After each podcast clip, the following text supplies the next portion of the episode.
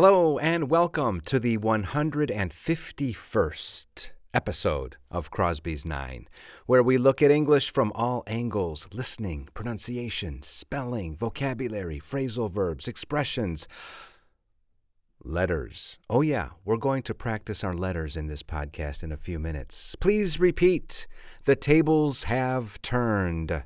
The tables have turned. Are you familiar with this expression? When do we use the expression, the tables have turned? Well, if somebody used to be in a better position than you in terms of power or advantage or wealth, but now you are in a better position than them, the tables have turned. We use this expression when the situation between two people or two groups of people, or even when a situation becomes the opposite of what it used to be. In the past, he or she had the advantage. Now I have the advantage. Aha, uh-huh. the tables have turned. And you can use it for situations as well. One good example, I think, would be vinyl records. Please repeat vinyl. Vinyl. How do you spell vinyl? V I N Y L. That's a strange word. V I N Y L, vinyl. Well, in the United States, more vinyl records were sold than CDs until 1987. But in 1987, the tables turned and more CDs were sold than vinyl records. And then the tables turned again recently when vinyl records outsold CDs in 2022. Remember the verb to outsell, one word O U T S E L L, it means to sell more than. So the tables have turned. Speaking of tables, have you ever played table tennis? What's another word for table tennis? Ping pong. Ping pong. Every time I think of pong or ping pong, I also think of the first video game I ever played. Wow, it was really exciting. It was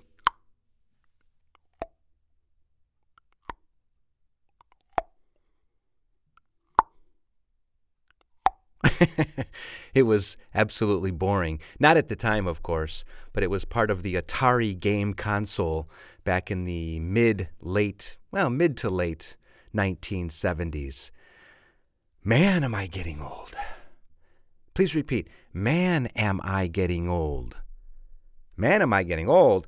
Remember, we can use the interrogative structure for emphasis. Think about it. I just said, Man, am I getting old? But that's not a question. Again, if you put a word in front of the interrogative structure, a word like man or wow, and then you form the interrogative structure, it's used for emphasis. Please repeat Man, have the prices gone up? Again, man, have the prices gone up? Yeah, that means that the prices have gone up, and I'm stressing that. I am highlighting that. Or, man, is it hot today? Woof! Man, is it hot today? Repeat, man, are those clothes expensive? Okay, so that's a good tip. Start putting that into practice to improve your English. Back to ping pong. Have you ever played table tennis or ping pong? By the way, how do you spell tennis? T E N N I S. T E N N I S. Two N's in the word tennis. Speaking of letters, I mentioned at the beginning of the program that we would practice our letters, and here we go. I want you to say the letter in your native language. I'm going to say the letter in English, and I want you to please say the letter. No, let's do it this way. I want you to first imitate me or repeat the letter, and then boom, say it in your native language. Ready? G, J, K, Y, I, Q H J G K E A U Z. How did you do? Okay. Don't forget, that has to be automatic. You need to know your letters quickly.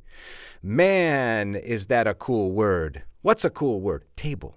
Table is a cool word. Why is table a cool word? Because it's also a verb. Do you know what table means as a verb?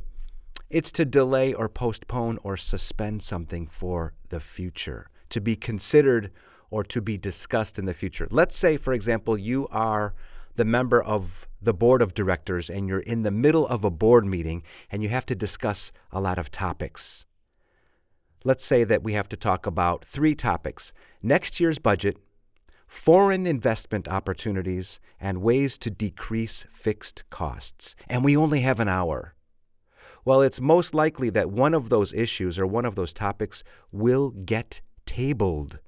It's most likely that we will have to table one of those three topics because we don't have any time or we don't have enough time. And so, due to the lack of time, most likely we will have to table one of those topics. So, again, if you want to learn one great verb in this podcast, it's the verb to table, which means to postpone something for discussion later on in the future. Okay, board meetings. By the way, what is a board meeting? Well, it's a regular gathering of a board of directors in order to discuss strategic matters of a company. Matters like policies and issues and performance reports and things like that. A board meeting. But how do you spell board? Is it B O A R D or is it B O R E D board? Of course, it's not B O R E D board, it's B O A R D board.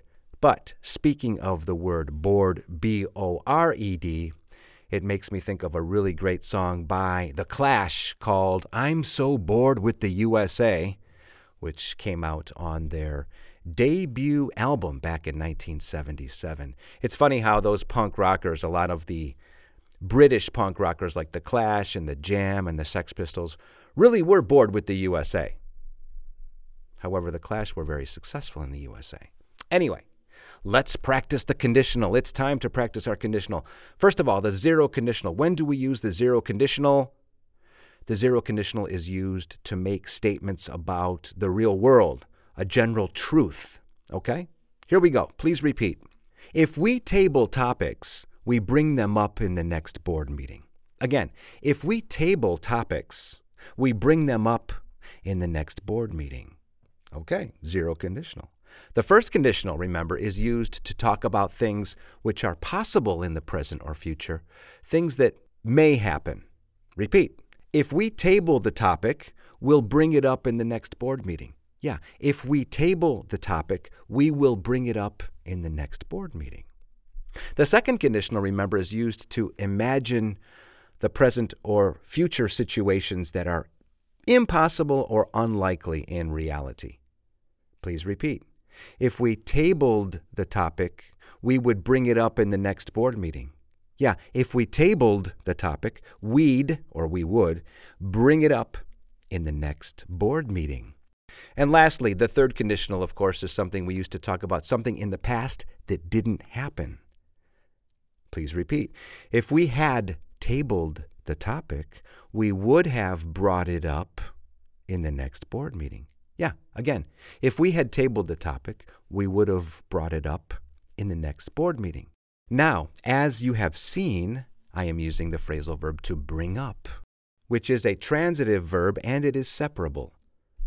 To bring up means to start discussing a subject or a topic.